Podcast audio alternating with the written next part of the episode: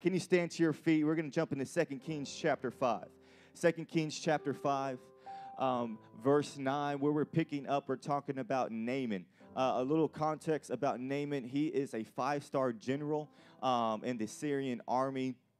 It says in scripture that uh, God had many victories through Naaman, that Naaman was one who was, who was able to really defeat many foes and he was really, uh, really well known in the area in Israel. All of that known world, Naaman was known.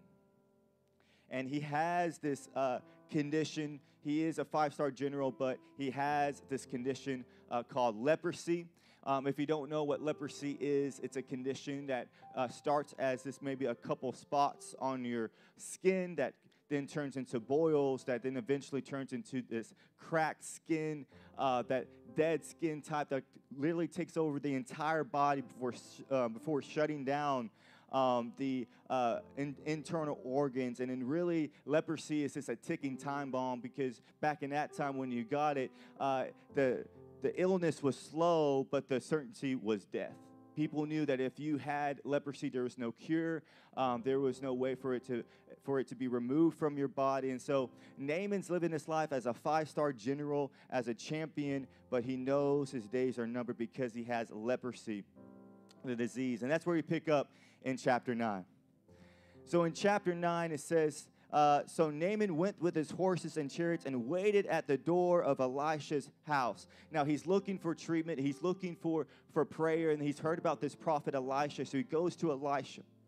But it says, But Elisha sent a messenger out to him with this message Go and wash yourself seven times. Everybody say seven times. In the Jordan River, then your skin will be restored and you'll be healed of your leprosy. But Naaman became angry and stalked away. He said, I thought he would certainly come out to meet me. He's Naaman, guys. Everybody knows who Naaman is. He said, I thought he would come out to meet me. He said, I expected him to wave his hand over the leprosy and call on the name of the Lord his God and heal me. Aren't the rivers of this Damascus and Abana and Pharpar better than any of the rivers of Israel?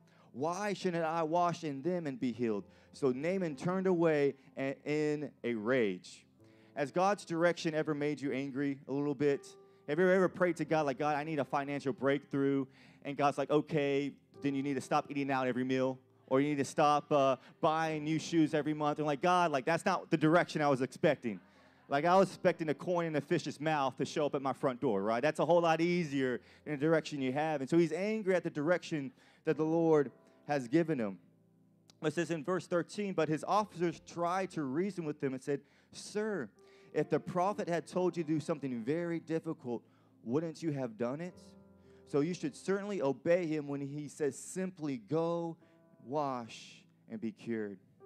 It's funny because sometimes the most greatest important achievements we could ever accomplish starts off with simple decisions. Sometimes we get so ahead of ourselves and try to start with the complicated, but if there's something that God's speaking to us tonight, is let's start with the simple let's just start with the basics. Let's start with this the things that God is asking us to do and not worry about the complicated. It's in the simple things that lead to the significant breakthroughs in our life. Verse 14, this is where we're going to end. Says, So Naaman went down to the Jordan River and dipped himself seven times as the man of God had instructed him and his skin became as healthy as the skin of a young child, and he was healed. Come on, give God glory if he's ever healed you from anything tonight.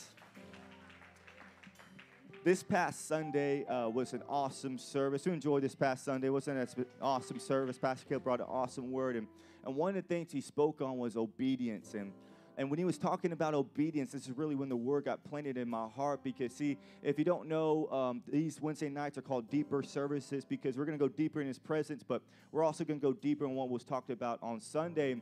And when he started to talk about obedience, God began to plant some things in my heart. And then this title popped up into my, my spirit. And this is the title for tonight. And turn to your neighbor and say, The overflow of obedience. The overflow of obedience. Come on, let's pray over this service together.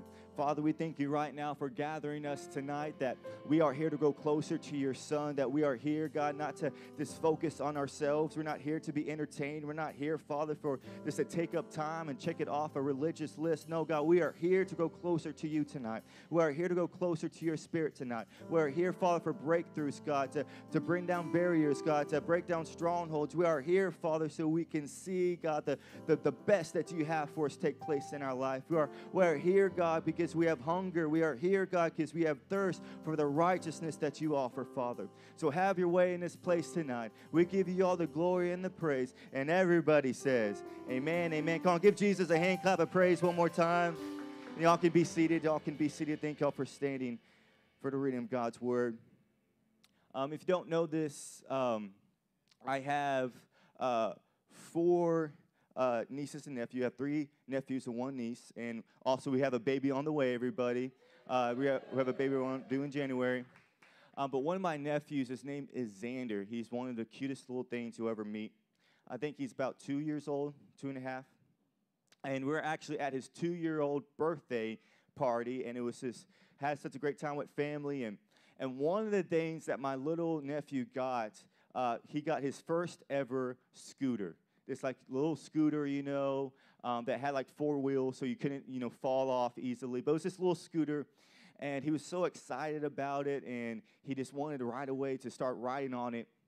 You know, he's two, so he doesn't know how, you know, to ride it. So I just began to take the time with him and begin to show him how to ride uh, this little scooter.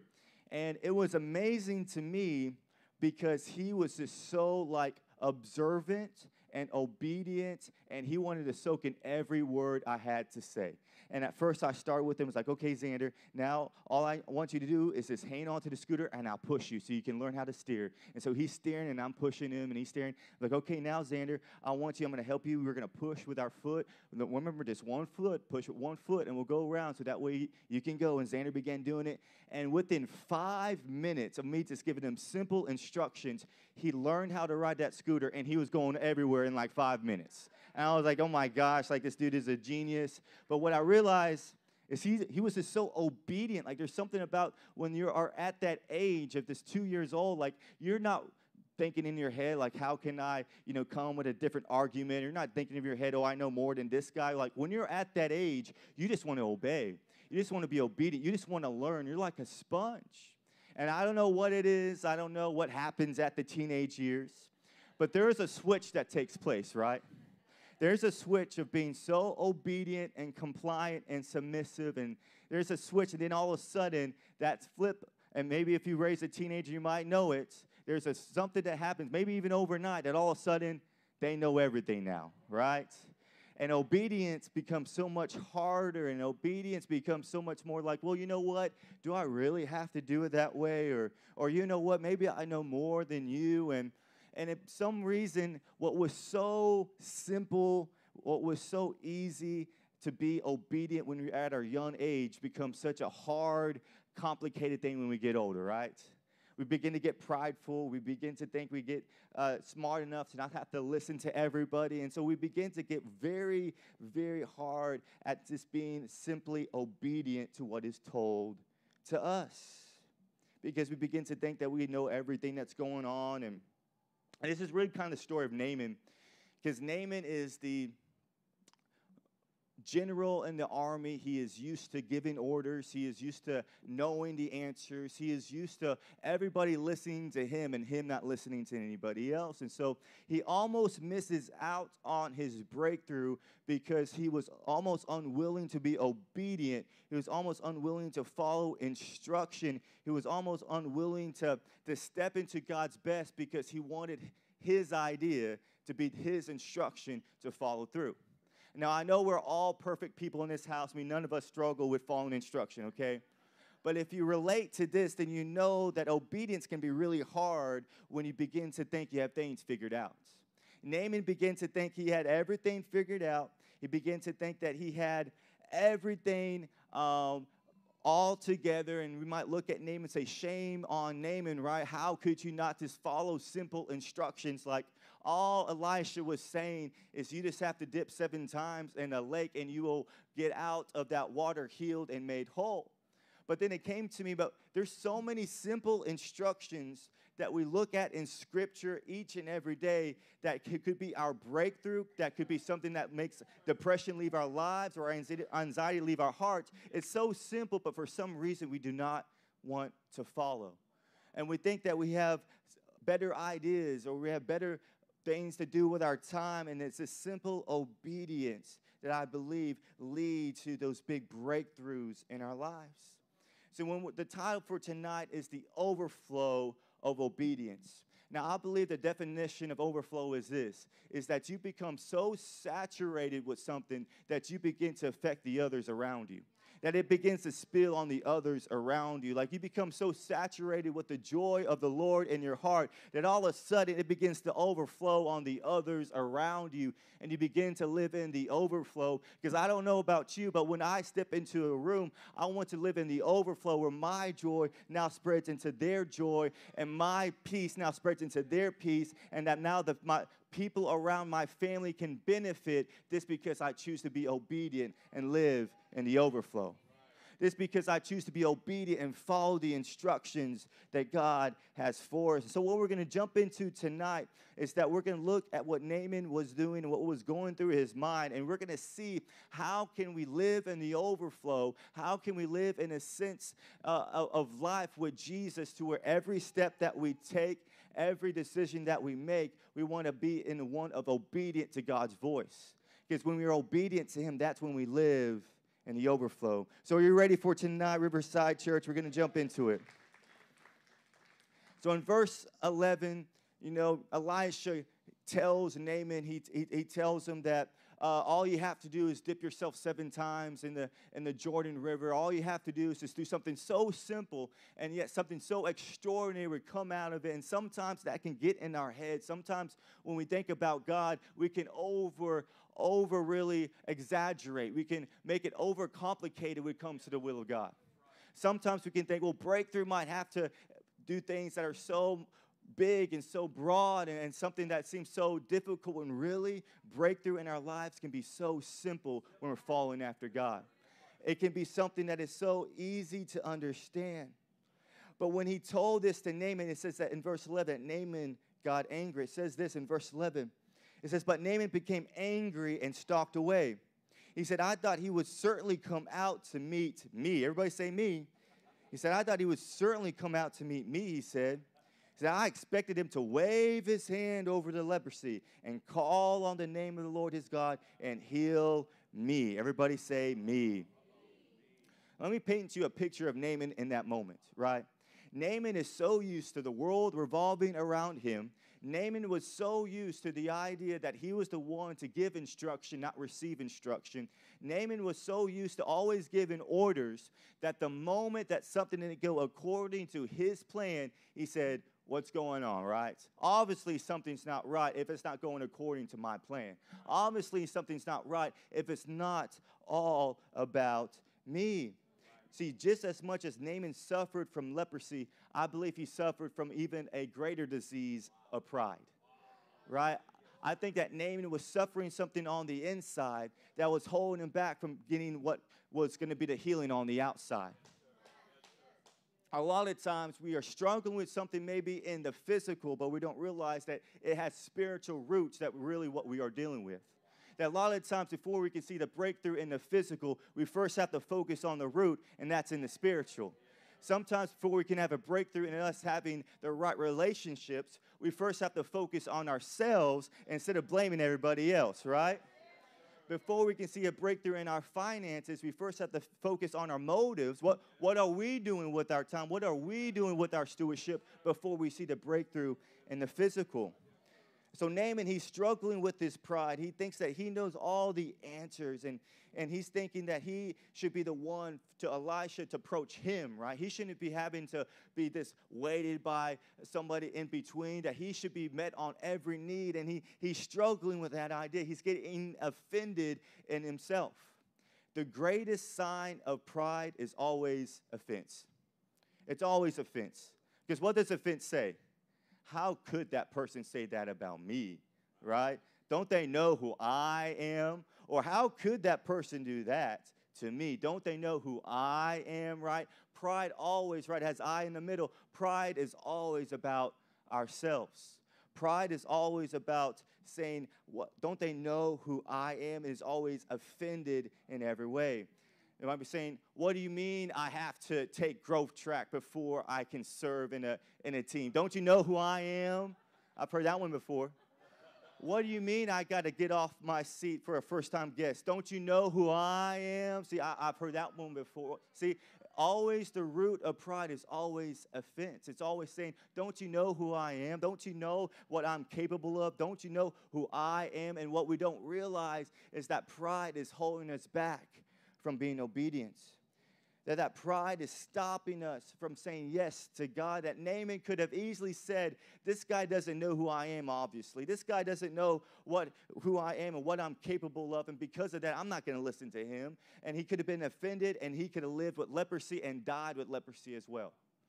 But he didn't let his pride get in the way of his obedience. He he he saw and realized that maybe he could be obedient to the prophet and that's how he received his miracle. It reminds me of Matthew 23 12 that says, All those who exalt themselves will be humbled, right? But those who humble themselves will be exalted.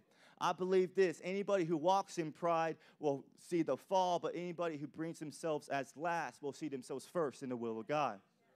And so he exalted himself, and, and so he decided, you know what, I'm going to humble myself this time. And that really what leads to point number one for tonight is this is that pride can override obedience, or obedience can override pride.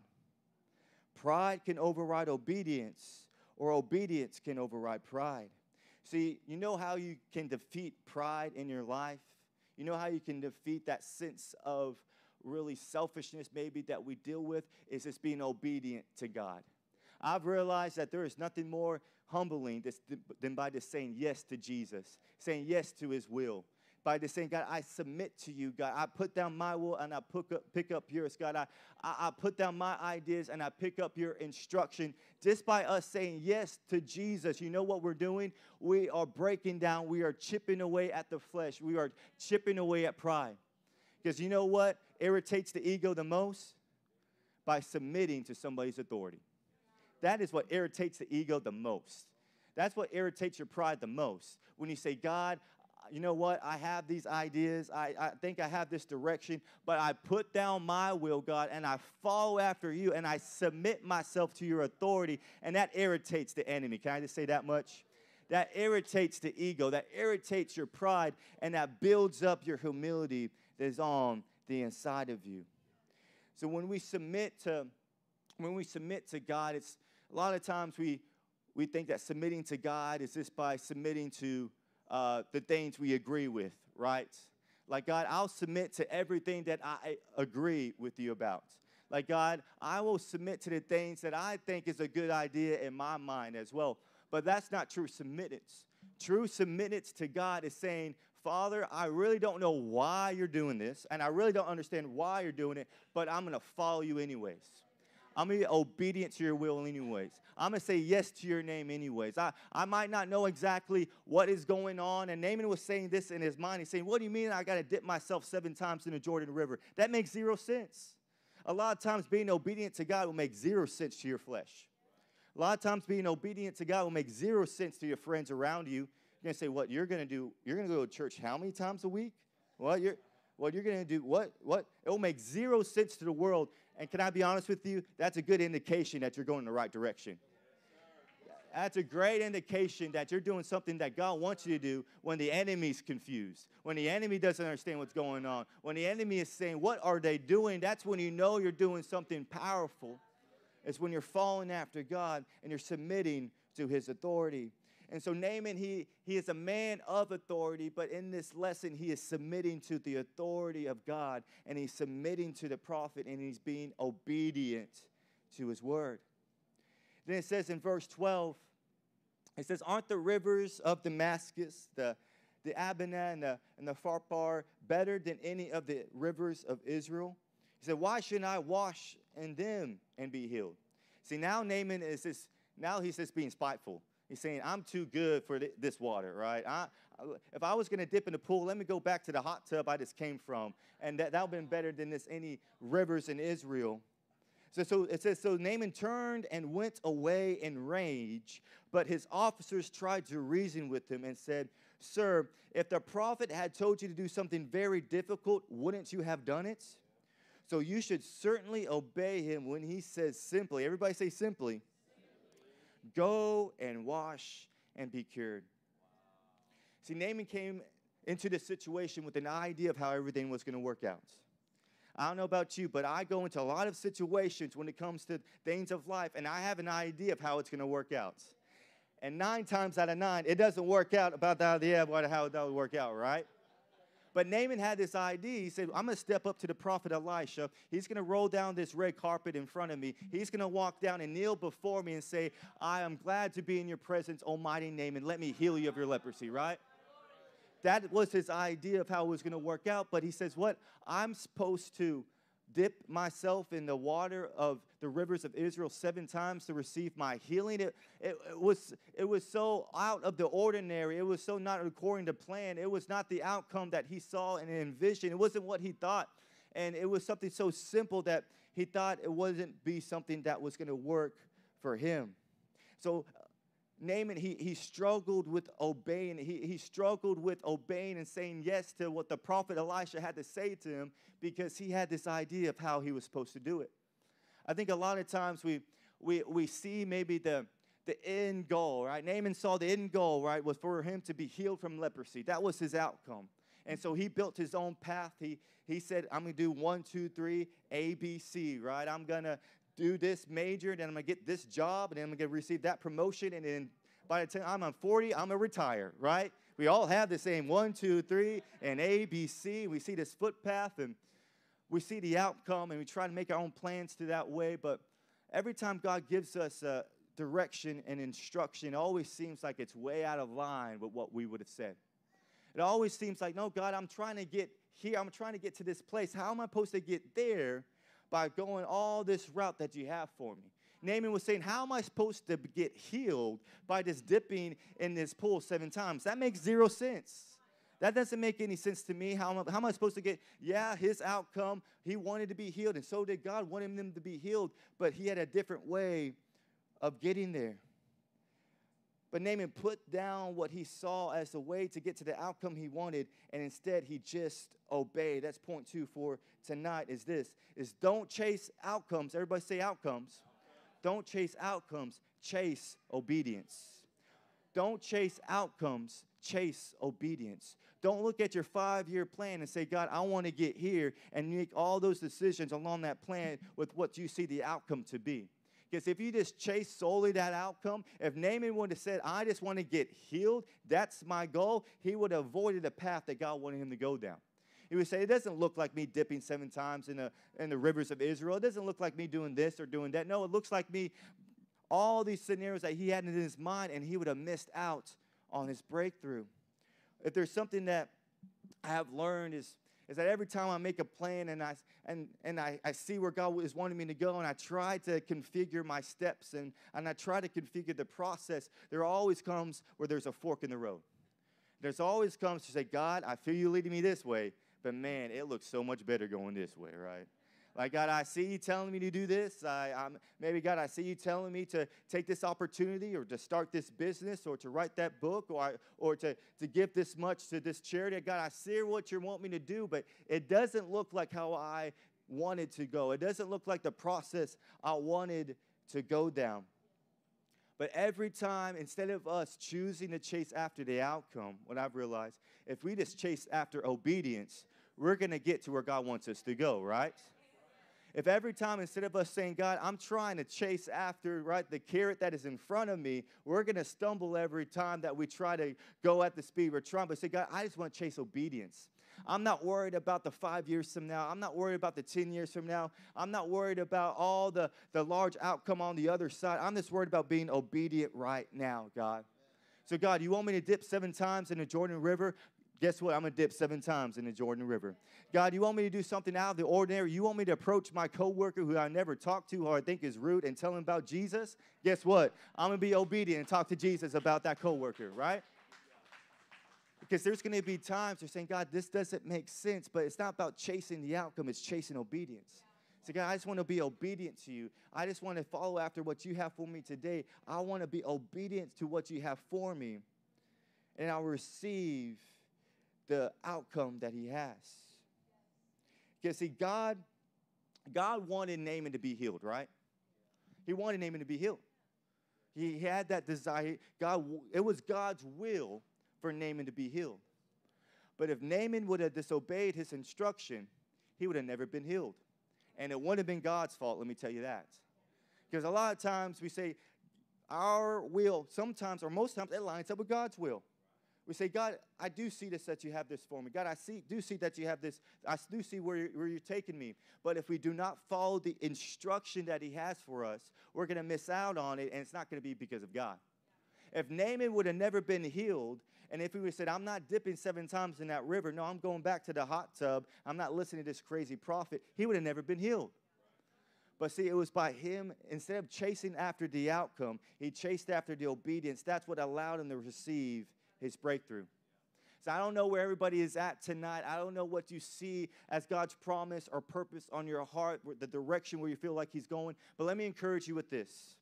Know that without a shadow of a doubt that there's going to come a time, a moment, just like Naaman, where God's going to give you instruction and you're going to say, that's a little crazy, right? There's going to come a moment where God's going to give you instruction and it's going to question uh, your, your really faith of following after Him. It's going to question your confidence in God's calling in your life. It's going to question so many things. Say, God, really? This huge outcome that I have in my mind, this huge promise that I have in my mind is going to be accomplished by doing something so simple like this. So simple, maybe even if it's just being kinder to my coworkers or so simple as maybe just praying to about the, the future that you have for me. So yes, something that simple by obedience. Everybody say obedience. Something that simple by obedience can lead to that great outcome that God has for you. But if Naaman would have never listened to what God had for him, if, if Naaman would have never listened to the instruction, he would have been left behind in the outcome. He would have been left behind in the purpose that God has for him. That's why obedience is so important. That's why obedience leads to the overflow because it has nothing to do about us and has everything to do about God. It has nothing to do about us having this great scheme, having this great plan, because I'm sure Naaman was a mastermind when it came to making battle plans, right? Naaman was a great champion. He was a, he was a great leader. I'm sure he was a planner and a schemer, but it had nothing to do about his plans and schemes that led him to being healed from his leprosy. It had nothing to do about his ideas. It had nothing to do about, about how much uh, wisdom or how much knowledge he had. It just had something as simply as obedience. Here's the encouragement in that. Because you might be in this house tonight and you say, Well, you know what? I'm not that great. Uh, I'm not like Naaman. I don't have these great ideas or I don't have all these, these great victories. Guess what? You don't need those things. All you need is obedience. You don't have to have all the talent. You don't have to have all the skills. You don't have to have all these things, these accolades. You don't have to have the alphabet behind your name, okay?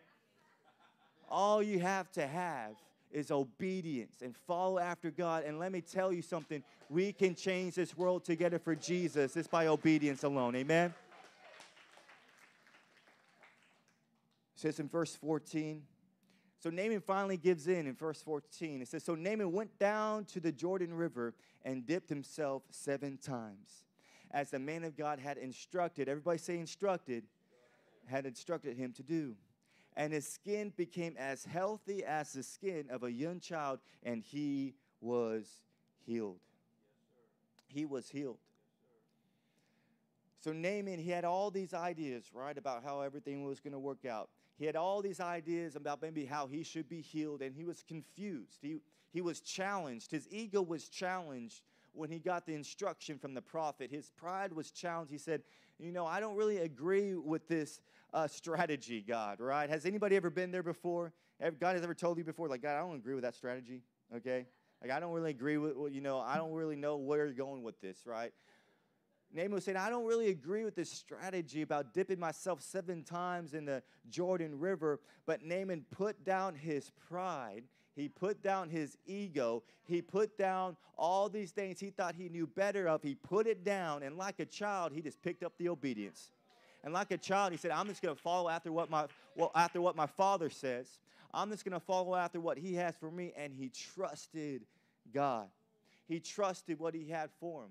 You know, if I put myself in Naaman's shoes and, and I'm thinking to myself seven times in the Jordan River, why not just one time, right? Because that seems like a waste of time, right? Seven times. Or, or what, what, does that configure? What, what, does that look like? To me, what Naaman was doing required a lot of trust in the instruction from God. Because Naaman could have stepped into that river one time and said, okay, look, I at least need to see like one scale fall off my body before I do it again, right? Like I need like a process. I don't know about you, I'm a process guy, okay? Like I need to see some progress to trust the process, if that's, if that's what I'm trying to say. Like, God, I'm following after you. I need to see some things. I need some improvement. God, give me something to know I'm going in the right direction.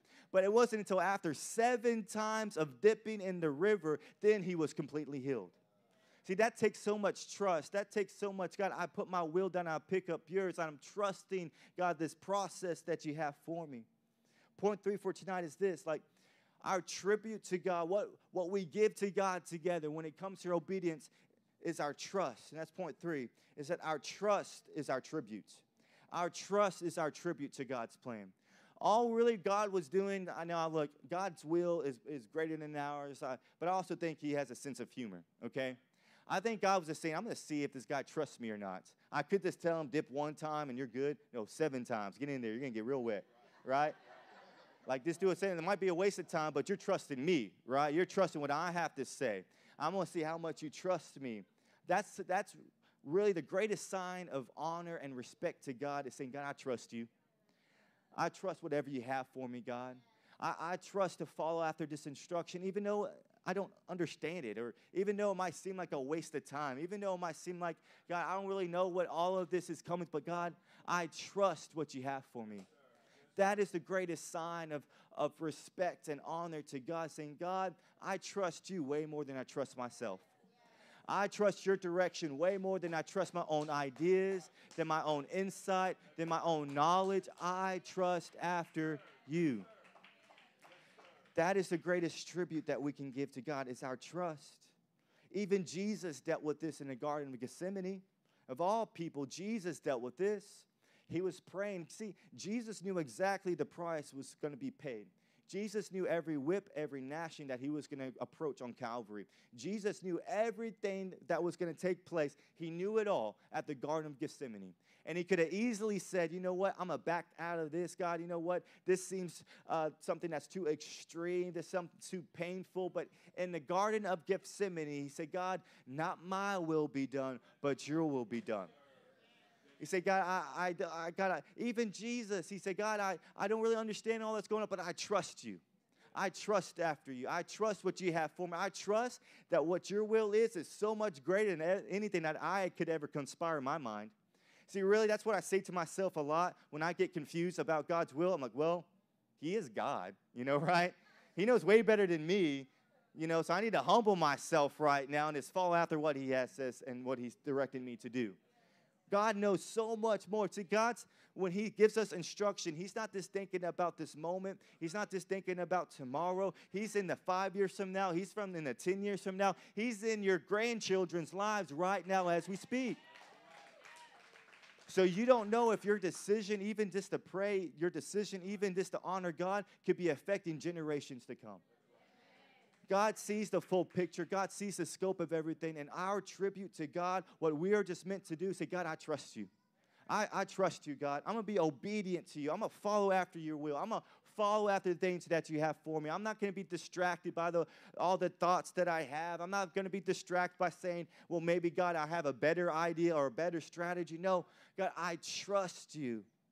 I trust to follow after you. I trust to say yes to your name. I, I trust you, God. That is supposed to be where we're going to live as, as followers of after Christ, is saying, God, each and every day, there has to be a decision that we make that says, God, I trust you. Each and every day, there has to be a decision there that says, God, I was wanting to do this. Okay, don't get me wrong, but I trust you. I'm going to do that, right? There has to be a decision each and every day saying, God, I'm, God, I want to trust after you. Because here's the thing if your trust is not being challenged, maybe you're not following after what God has for you. There has to be things in, in your life that's saying, God, I trust you. I'm, I'm stepping out by faith. Because God's will will ne- not always line up with your will. God's will will not always line up with what is most, most the, the convenient and, and best thing that you have in mind. Sometimes God makes it work out like, thank you, Jesus, right? That was easy and your will, right? But it's not always like that. Sometimes say, God, this is a challenge, this is tough, but I trust you.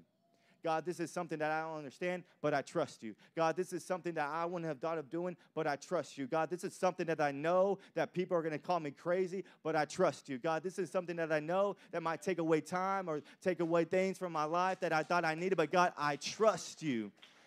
And that's when it comes down to it. Naaman trusted what God had for him. He put down his pride and he put, put down his ego and he said, God, I trust you. And he was obedient. And that's when he received his miracle. Amen. Come on, stand to your feet tonight. I'm closing. I'm closing tonight. I want to close with a story that, that really was something that spoke to me so strongly. When I was thinking about Naaman, I was like, man, I've been Naaman so many times, right? when I was reading that story, man, there's been so many times when I thought, God, I had a better plan. There's been so many times where I was like, God, I thought that I knew what was going on, but God, thank you, Jesus, that I chose to follow after you. I'm so thankful that I chose to say yes to you. There was a time when I was going to Bible college, and long story short, for the first three months or so, I wasn't really going all in for Jesus. I, I wasn't doing all that I really could do.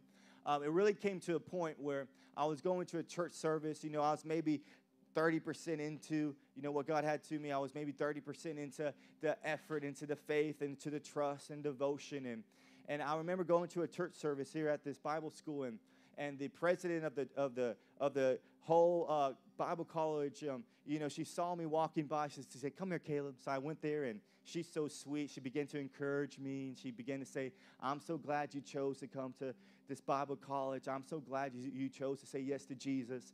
But then she switched the tone real quickly, guys. She switched the tone really quickly. And she pointed that finger at me and she said, But I see you doing so much more. I see you doing so much more for Jesus. I see you accomplishing so much for God.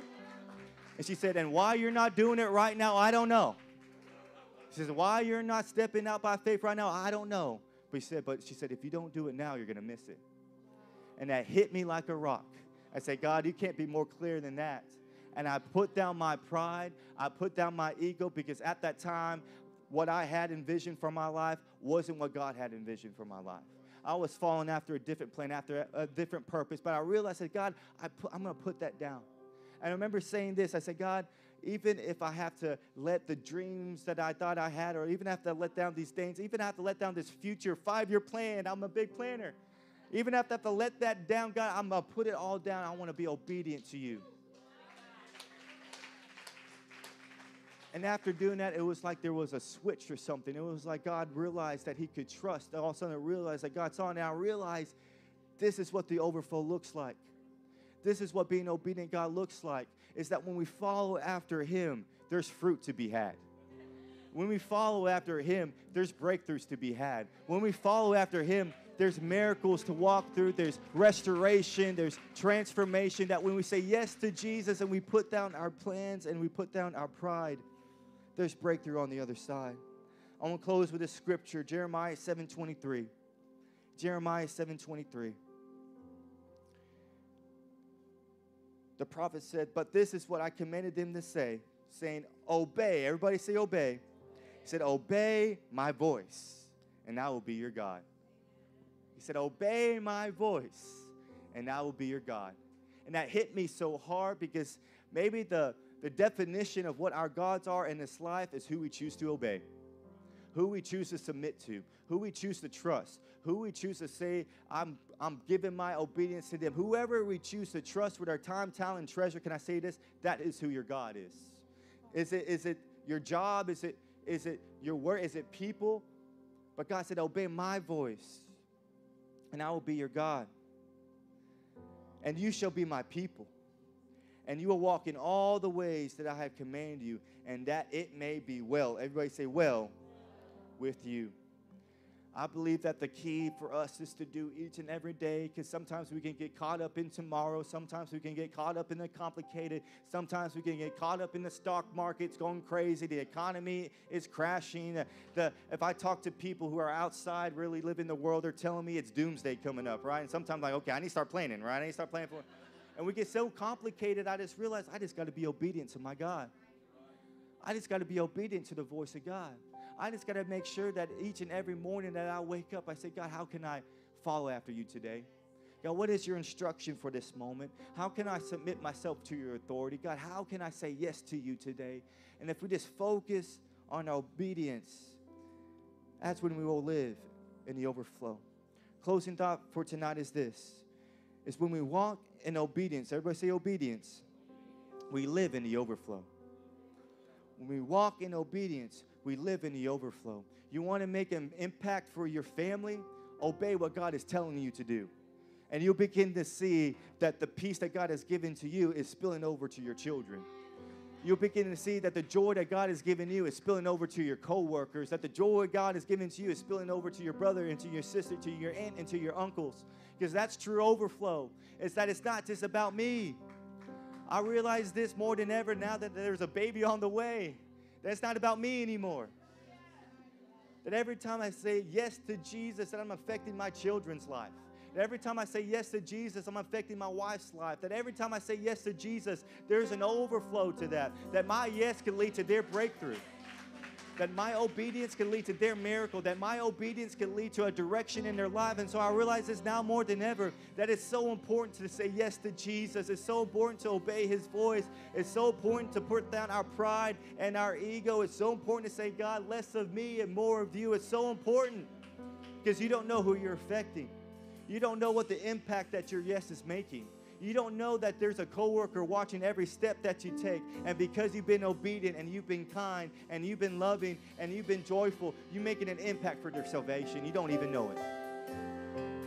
That just being obedient can lead to the overflow.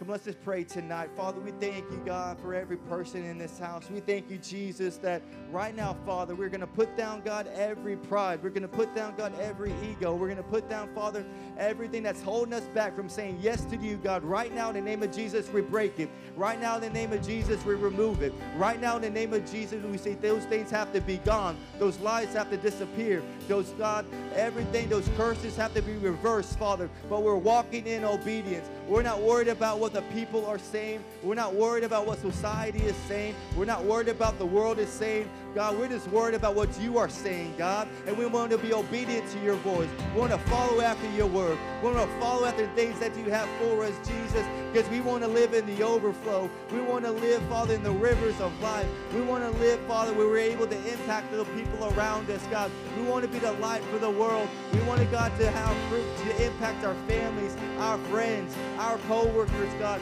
We want our obedience to be a part, God, in the purpose that you have, Father. How can we be used? Used today? How can we be tonight? How can we step out by faith, Father? Show us, give us direction. We're willing, like Naaman, to do something crazy. We're willing, like Naaman, to do be obedient to your voice, even if it's something that we don't even know fully about, God. We want to submit. We want to be obedient. We want to say yes to you, no matter what is coming against us, no matter what weapon is formed against us, it shall not prosper. No matter what word is spoken against us, it won't come into fruition. But Father, we say yes to your name. We say yes to your voice. We say obedience, God, to you, and we submit to you, Father, so that you can be our God and so that we can be your people. Come on, right now in this moment, come on, just begin to worship Jesus together. Just begin to say yes to him. In the name of Jesus, begin to stir up on the inside of you, and let's sing together.